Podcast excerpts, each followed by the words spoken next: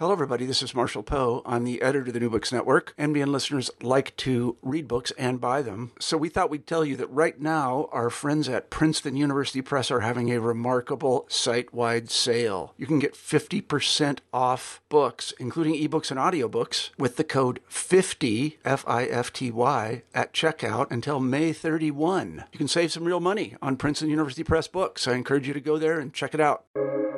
Welcome to the New Books Network. Hello and welcome back to the Indian Religions podcast here on the New Books Network. I'm your host, Dr. Raj Balkaran. Today I have the distinct pleasure of speaking with Martin Gluckman. He's a researcher at the University of Cape Town. He's also the director of the Sanskrit Research Institute. And he has been a very busy man creating some fascinating, useful tools for the Sanskrit world. Um, Martin, welcome to the podcast. Hi, Raj. Well, thank you so much for um, having me here, and um, it's lovely to to meet you online. Lovely to meet you as well. I was saying in our email exchange that uh, uh, you are some sort of uh, uh you know how do you say kutumba. Uh, you know we have a we have a, a common link. Uh, the lovely McComas Taylor from Australia National University. if I'm not mistaken, you studied with him, did you not? That's absolutely correct. Um, it has a little bit of a funny um, backstory because I encountered Sanskrit first in 1999 um, through my studies with Ayurveda. I had started studying Ayurveda in South Africa before I'd set foot on Indian shores. And um, when I reached India, I continued, that was in 2003, I continued my studies in Ayurveda and I realized if I really want to get a deep understanding of Indian medical systems, I have to know the language. Um, just like many yoga teachers today will sort of embark on that same thought process. And I had this in my thought to study Sanskrit, but I had no idea how to do it. And fortunately, I landed in a place called Auroville in 2007. And one of the official languages of Auroville was indeed Sanskrit. So you would walk around Auroville and actually see um, the names of offices and of buildings written in one of its official languages. The other ones I believe, were English, French, and Tamil. And um, when I got to Auroville, I, I met a, a, a, lovely Canadian, incidentally, um, who had renamed himself Agni. Um, and he started teaching me basic Sanskrit. And then I met a lady from West Bengal named Chandrima, who also started teaching me. But as I started scratching the surface, I realized that this is a mountain, a, a particularly tall mountain. And without extreme discipline and lots of sticks forcing me to study, I'm not going to master it and reach any even brown belt or blue belt or black belt if you use judo as an analogy. So I started in around 2009 looking around where to study Sanskrit. Oxford was actually one of the places, but unfortunately I had to relocate from India to Oxford. Now I've visited Oxford and I'm very fond of Oxford. However, I didn't want to leave India. I was very much in love still am very much in love with living in India. And then I, it caught my eye. I think it was on YouTube. I found McComas, um, some of his lovely Namo Namaha, Mama Nama Makomasa. And um, uh, you're probably familiar with those. And, I, and then I saw he was doing an online Sanskrit um, program. And I immediately registered, signed up, and the rest is history. I became his student. Um, I did three years undergraduate as an audit student, and then I got in um, postgraduate as um, official student because they closed the audit program briefly. So that kind of was um, great. And um, that's how I met McComas. And the funny other part of the story is that Australian National University is ANU. And I always found that a bit funny that it, it has a beautiful meaning in Sanskrit um, because Anu is this lovely sort of atomic kind of tiny um, word. So that's the story of how I met um, Dr. McComas Taylor, and um, we were uh, uh, only in contact online because he was he was an expert in this um, digital delivery. He had students on campus, but he was pioneering this Adobe Connect long before COVID and long before um, this sort of rapid push to online learning um, this last year and a half. Um, and he was already doing iPad um, EPUB textbooks and many really wonderful things. And all of that really was up my alley, as so to speak, because I was a computer geek and I was deeply digitally inclined since age 13. So it was really like a lovely marriage, and I found the perfect Sanskrit guru. And that's the story of meeting McComas and ANU. So many thoughts come to mind. Um, as is the custom on this podcast, I'll limit my voice so as to leave as much space for yours as possible, but I can't resist this this. First of all it's impossible for someone to explain their relationship with sanskrit without some interesting fascinating serendipitous story. You know there's always some so there's always some purana a tale within a tale within a tale that gets you there. And yours happens to include a canadian um, i'm currently uh, based in toronto canada a canadian named agni. And I, was thinking to myself perhaps they named themselves agni to warm up from the canadian winters but that's a whole different that's a whole different situation um, so you've got this this love of of of of, of Deva Bhasha.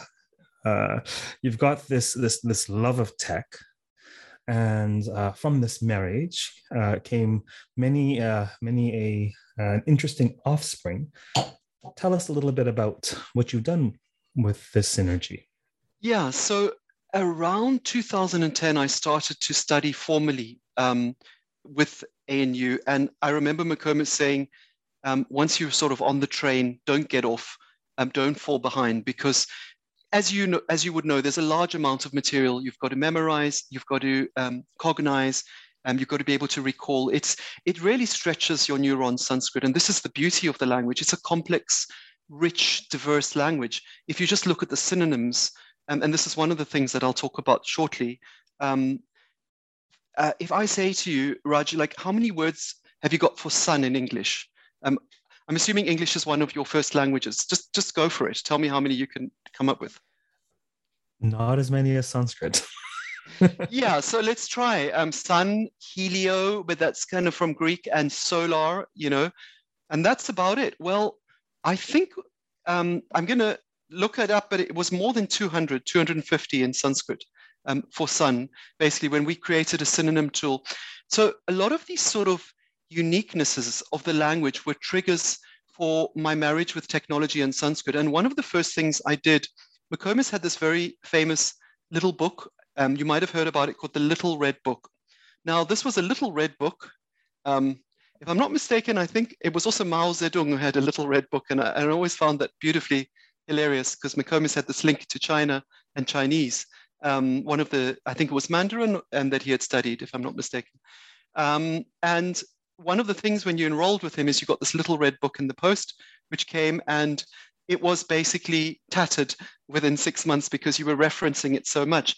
And what I did first was I made like a digital, just using Google Sites. Um, the beauty of being in Auroville is we always had volunteers and we had um, people that wanted to to help. And um, from day one of sort of creating these projects, I always had people that were here that had skills, they had time, and they wanted to do something useful. Um, and this has really been the great um, uh, base uh, of, of the work that I've done. So the Little Red Book was the first um, work, and I just innocently shared that with the students, and it was well received. And McComas is now also recommending that digital Little Red Book. And the second thing that happened, um, and this is all preceding the dictionary, um, that is uh, um, maybe we'll come to come to a little bit later. Um, the second thing I did was I realized, like, actually, it was funny. Um, a bit of a funny story. Once again, I went to the World Sanskrit Book Fair. I don't know if you've ever heard of that. I think it was the first World Sanskrit Book Fair. It was in Bangalore, and it was also um, just when I was starting my studies around 2011, I was in the first year or second year at ANU, possibly my first year. And I saw a whole lot of people creating keyboards for typing Sanskrit, and they went like ah, ah, e, e, u, u, like instead of QWERTY. And then there was another option doing it another way. And I looked at all of these and I thought, well, hang on, why not? You've already got this neural map in your mind of the QWERTY keyboard. Why not make it that you can touch type Sanskrit on your QWERTY keyboard? So the second thing I did was a, a project called Sanskrit Writer. It's just very um, non-imaginatively named, but it tells you what it does. And it allows you to touch type Sanskrit.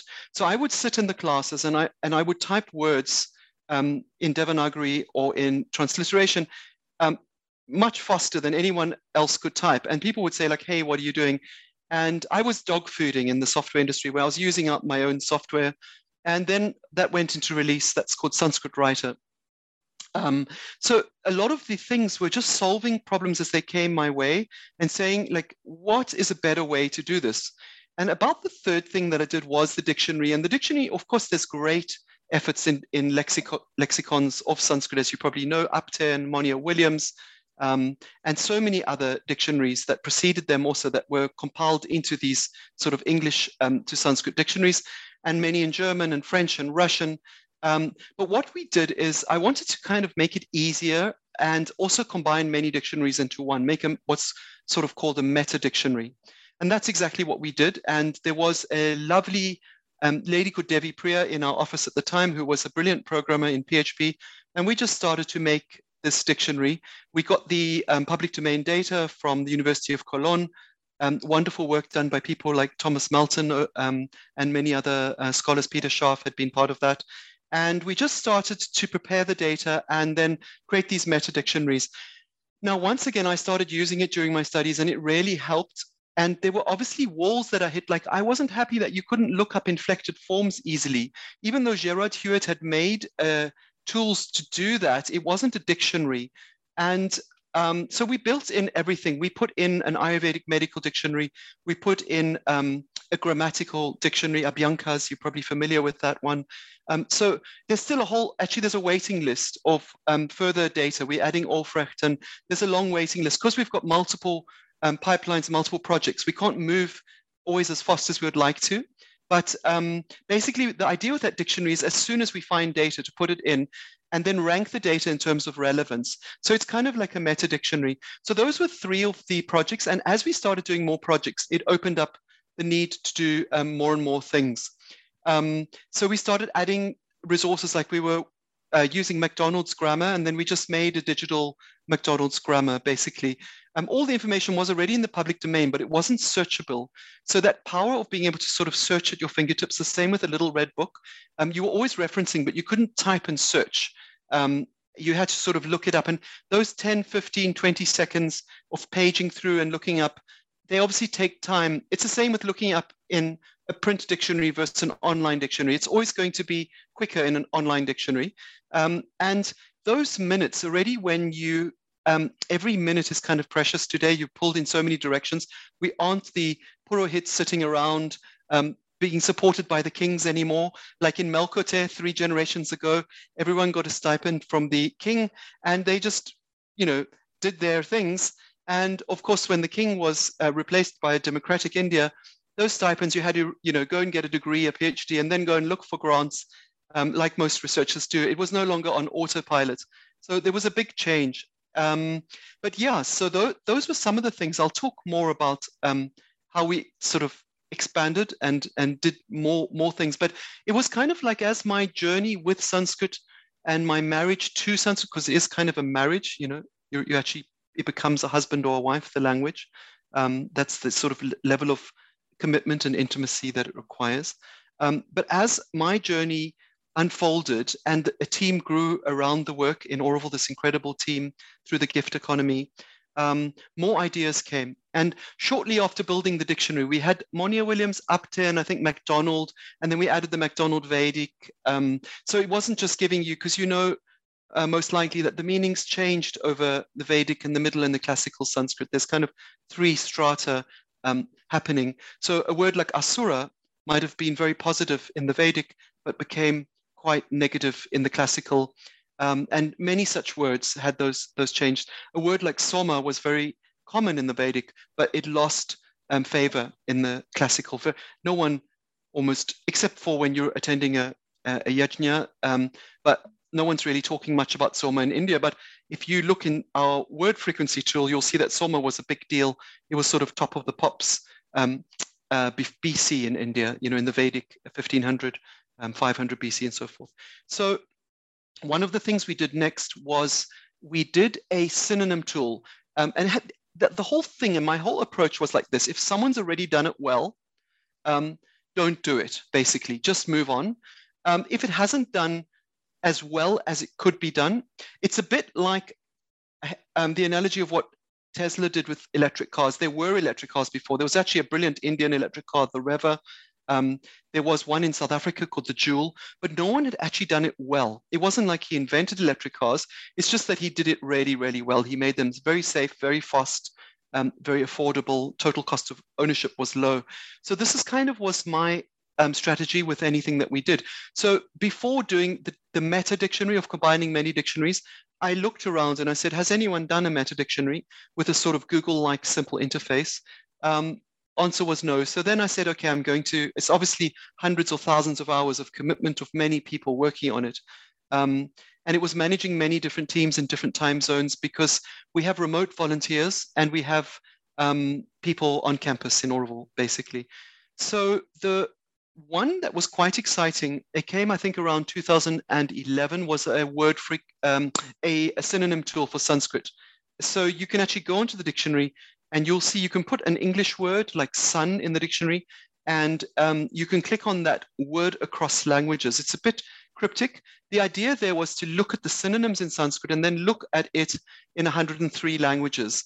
Um, because as you would know, all the Indo-European um, languages would have possibly some link to some Sanskrit word. So the idea would be on your right side, you would see, uh, actually, sorry, I stand corrected, there's 405 synonyms for the word sun. Um, so there's Abi Shumat, um, there's Adi Deva, the first um, Lord, you know, Aditya, Aditya, Adri, Aga, Agira, you know, I'm not going to read, Hari is a name for sun, Raga is a name for sun, Raka. So I'm not going to read them all, but no one had created these synonym tools. And I remember presenting it at a conference at the Sri Aurobindo Society, and people were like, well, we knew there were a lot of words because the pundits could rattle off like 20, 30 words, um, particularly from the um, Amara Kosha. That's like basically lists of, of synonyms.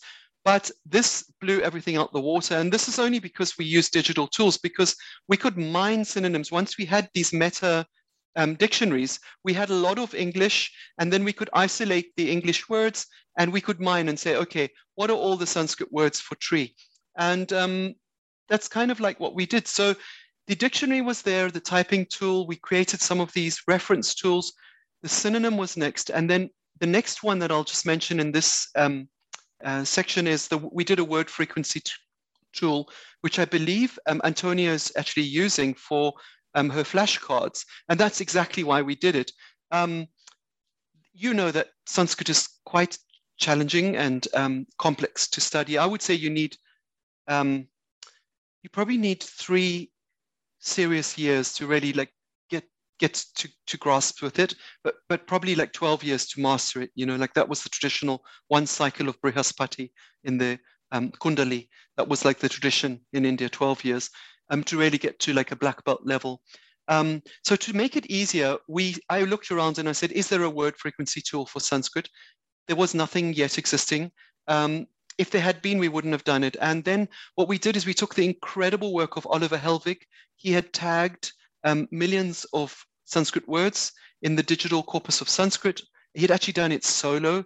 Um, I think he deserves an award for that incredible effort. It wasn't like he had teams of people doing it. And um, I think it's got up to about 3 million. It was around 2 million when we imported the data. And based on that tag data, we um, Pythoned it and used all sorts of scripts. It took about three to six months, that project. It was a research project. And then we've produced this word frequency tool for Sanskrit. So that was kind of like our fourth um, output.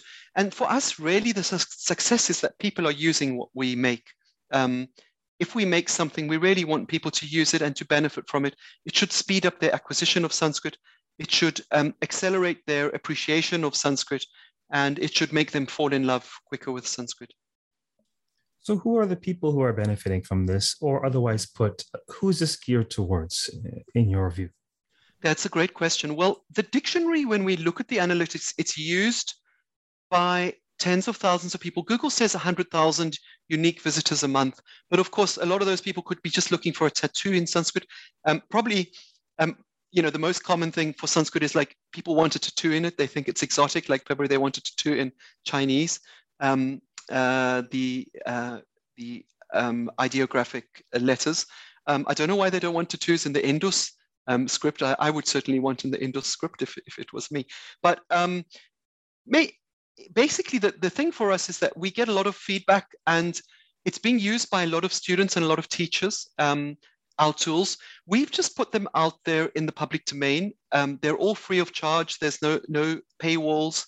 Um, we do have a donate button of the last year just to cover some of the server costs, um, um but it's it's no expectation or need basically, and um, it's being used basically by anyone from the general public who just has a, a, a vague interest in Sanskrit to very serious students, secondary, primary, um, I know the St. James schools um, are, you know, teaching it on a high level, and also, of course, in India, and then particularly the tertiary students. And then we've got all levels of tools. Um, some are just for general interest, like we've we built something called a root explorer. Um, the Dhatus and the um, the root system of Sanskrit is, is very unique and very, very fascinating. No other language has such a, such a systemized and concretized root system. And this was a subject of great research for many scholars. And we created this thing called a root explorer where you could search for a root or, or the definition of a root. And there's around 2000 odd roots. And you would um, then click on the root and it would expand it using, using the guna and the vriddhi. It would expand it and then look for words that have expanded from those um, prefixes, basically. And it gives you, so a, a, a word um, would, you would trace the word back to the root very very clearly um, um, basically have this breadcrumb trail. And this is really one of like Sanskrit has these gifts that it gives you. Like the gifts are the literature. Like no, it has the largest corpus of literature um, extent. This is um, a subject of my focus for the for the um, last year to two years. I've been working on the Sanskrit literature on a project called Sanskrit Archive. We'll talk about that a bit later. Um, that hasn't been published yet because it's such a large project um, and it's rather ambitious it's kind of like a moonshot. So um, a lot of things have to sort of line up for that to succeed. But I think we are at the point where we will succeed with that, um, at least to produce something. I'm not saying it's going to be um, as good as it can get, but it will be in the right direction um, to create like a single archive of extant Sanskrit literature and kind of give people this sort of overview of what's out there. So this sort of the unique gifts of Sanskrit or the complexity of the grammar and the, the the incredible standardization that you can read something um, from a thousand years ago, from 2000 years ago, and you can read it from 300 years ago, and it will still be the same gram- grammatical system. You cannot read Chaucer, Shakespeare, and um, uh, a rap song and um, a Hollywood movie script and expect all those Englishes to have the same standardized grammar. The grammars have changed and the vocabularies have changed and so forth. So Panini, by sort of creating this a crystallization of the language, um, did an incredible service. Some would say um, there's a. There's, there's also a way off because the by sort of freezing the grammar, you also limit the language, but it also freezes the knowledge that it can stay very consistent and very stable. And there's this incredible peace and stability. You know, people see India on the superficie as this chaotic, sort of disorganized country with wires hanging out of every tent pole, um, uh, telephone pole, but actually it's the most stable. And I can say this authoritatively. I visited 65 countries and lived in maybe 10, 12 countries at least for considerable time. Um, I can say that it is the most stable, um, peaceful country that I've ever been in. Um, for example, anti Semitism does not exist and has not existed in India. Um, I'm of Jewish roots. And I was once researching, people were like saying, well, there's a rise of anti-Semitism in, around the world. And I was saying, okay, well, let me research anti-Semitism in India. And there wasn't any um, of note. Um, actually, it was quite the opposite. Um, there was this incredible support by whoever was ruling of the Jews and of Judaism.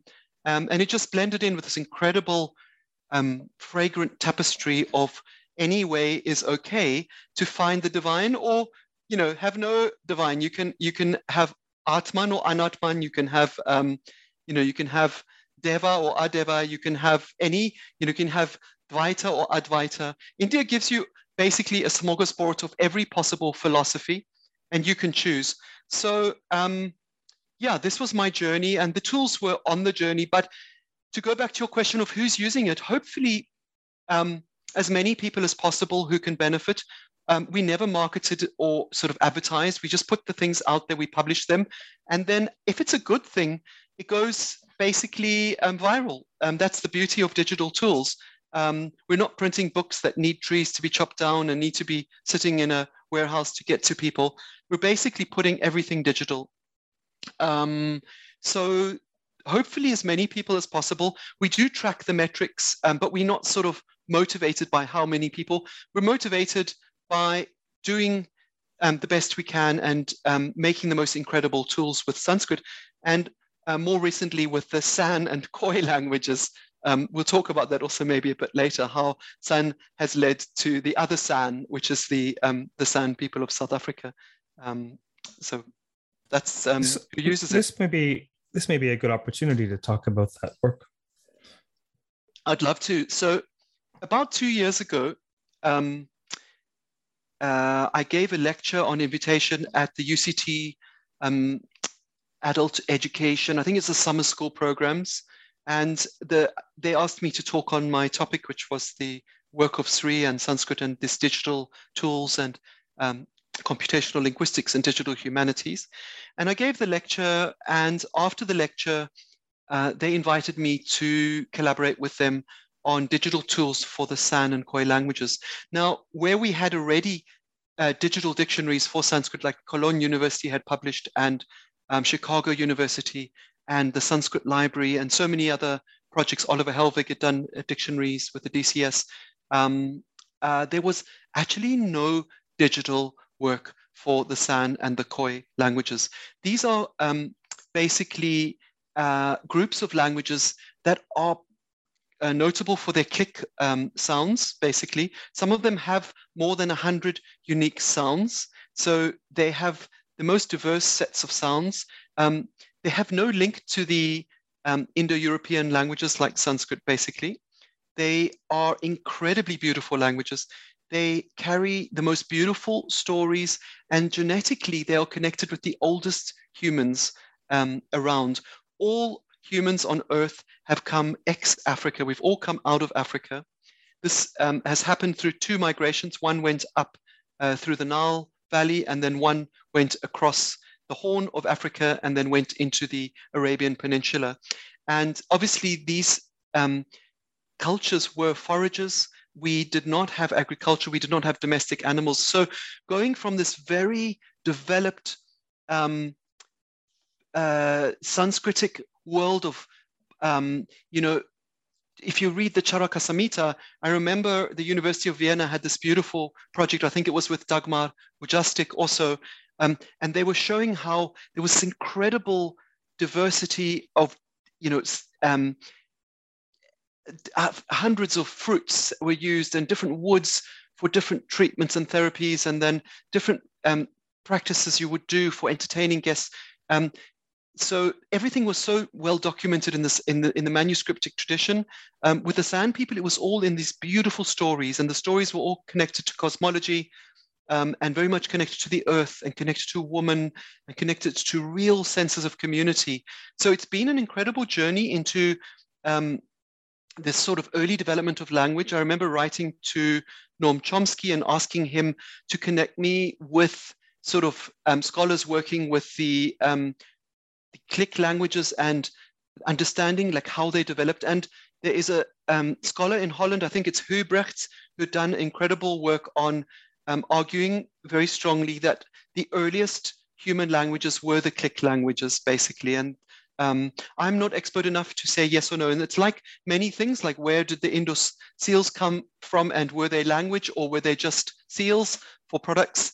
Um, there's, it's a subject that we might not get clarity. We don't have a Rosetta Stone for the Indus seals um, or Indus script, depending who you're asking.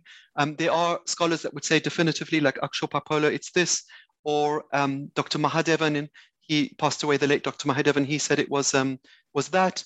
But um, when I researched it, it, we don't have a, a concrete answer. So um, with the early development of language, but we do know that the first people of Earth, the first um, people and all of our ancestors genetically have come out of the San people. So it's been actually incredible privilege to work with the University of Cape Town with the um, San and Khoi unit.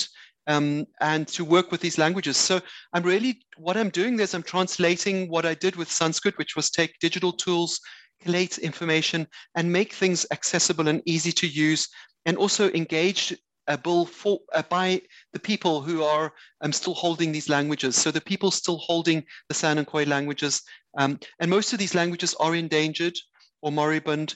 Um, so basically, um, it's a critical and urgent work that we're doing there. But it's been a beautiful journey. And I always joke, once again, it's a play because Sanskrit went to San, um, you know, so that you've got this sort of play, um, just like you had highlighted earlier with Agni, and that's Agni Ile is that first opening line of the Rig Veda, which is the oldest um, Sanskrit literature, one of the oldest literatures of the world. Um, and um, yeah, it's been it, it's always funny you feel like the gods are laughing at you all the time when you work in this field so that's the uh, that's the journey from sanskrit and it's an ongoing journey and it will be many many years of work collaborating on uh, the san and khoi languages um, fascinating work uh, i often feel that um, uh, the, the gods are laughing with me but who knows um, um one final question. Uh, what do you see as the future of this work? What are next steps? Where's this headed, do you think? Well, um, with the Sanskrit work, like the moonshot that I kind of had in my mind for the last five plus years, um, and has largely been in, inspired by the incredible work of people like Peter Scharf, Oliver Hellwig, um, Sheldon Pollock, Dominik Wujastyk. There's so many, too numerous to mention. I kind of wanted to give the gift for the next generations that there was a place on the internet where you could have a place to see a bird's eye view or a map of what's out there. Now, the closest things that we have out there that were done, that were sort of mapping what's out there, we know it's vast. It's like kind of we're sitting together in a room and we know that there's a world out there, but no one's there's been no Bartholomew Dias or, or Columbus or early Phoenician discoveries, or no one's gone out and discovered the world. Um, but we have a map. So the maps were done by Aufrecht and then incredible work, 85 years by the University of Madras. It was called the New Catalogus Catalogorum. And what they did is they went out and they collected all the manuscript catalogs and they said, what is out there? And we've been trying to work with these data sets and to get them into digital forms. There's also some incredible contemporary efforts. Um, there's the Pandit project by Yigal Bronner. Um, and there have been many, too numerous to mention, but many incredible projects. But I was trying to kind of bring everything together and give people a map. And um, it's been a multi-year project. We've had incredible volunteers working on it. We've had people coming out of the IT industry that were earning huge salaries at startups or big corporations and then really give themselves. Um, and that's really the beauty of this, this magical place called Auroville, this little forest. Um, I often um, compare it to the Gauls in Asterix and Obelix. You've got this little village that's not the Roman Empire, but we've got this little fo- forest of incredible creative people. We've got 53 nations, 3,000 people. Um, we've planted 5 million trees. So um, it's an amazing space to work from. And um, we've got this incredible team. We've got um, Sashka from Macedonia. We've got Gali from the Basque country, from Spain and Basque. Um, we've got um, Gauri from Mumbai. and then a whole lot of volunteers all around the world in US, in England, Canada, that are contributing basically their time. Um, time is the real currency, you know, like that people are giving to our project. And it's been amazing. Recently, two engineers from Facebook are volunteering. So we've got this huge amount of data. Oh, and we've also got five um, team members from Google that want to help and get involved and volunteer. And there's a collaboration with um, the Samhita project. I don't know if you've heard about that project. This is under Sudha Gopalakrishnan. She's um, trying to map, whereas the NCC's forte was mapping what's in India largely and looking min, uh, minorly at what's outside of India, the Samhita is going to look extensively and in great detail at what's outside of India, and particularly what's in Nepal. So the estimates that I have, and these are vague, um, and the numbers could vary by a number of, of millions. We've roughly got around 10 million manuscripts inside of India. Um, the NMN, National Mission of Manuscripts, counted around four, or five million um, in their latest count. And uh, well, there could even be, I think it was David Pingree who said that could even be by a factor of four or five much more than the 10 million I mentioned. It could be 30 million or 20 million, I don't know. Um, and I think it's Greek and Latin have 30,000 each, just to put it into perspective. And that's forms the basis of Western civilization and classics.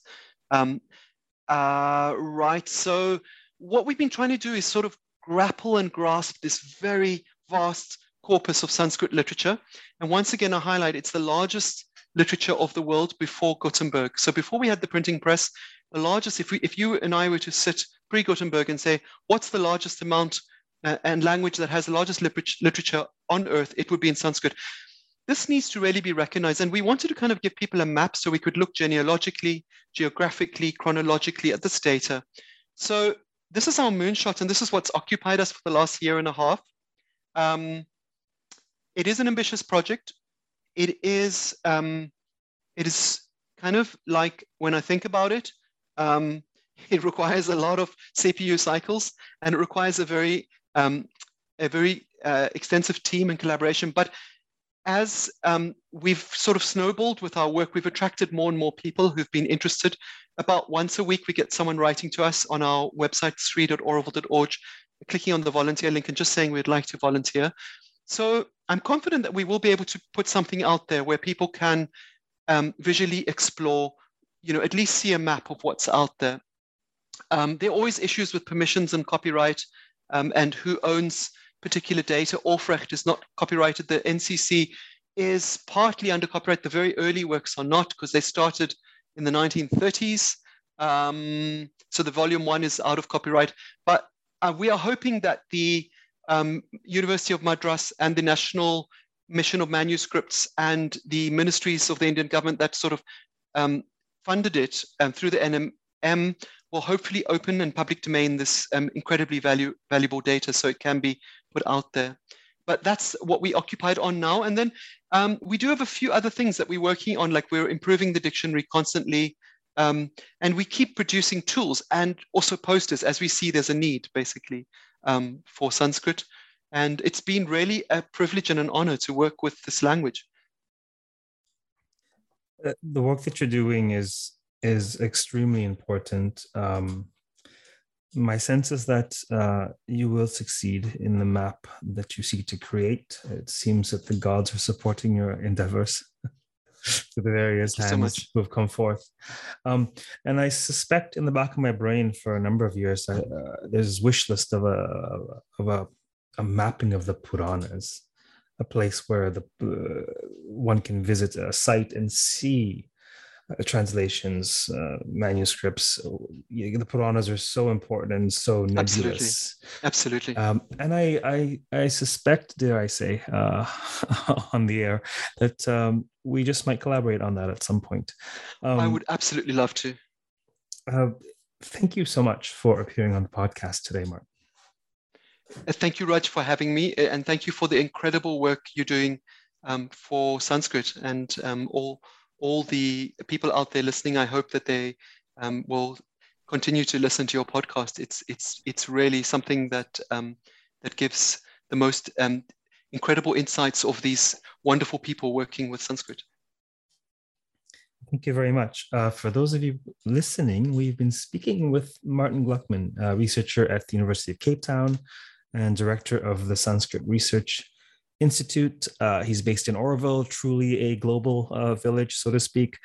Um, and he's been doing some phenomenal work uh, in, in facilitating the language of the gods, entering not only the world of men, but uh, the online world of human beings. Until next time, stay safe, stay sane, keep listening, and uh, keep exploring this, this, this jewel called Sanskrit. Take care.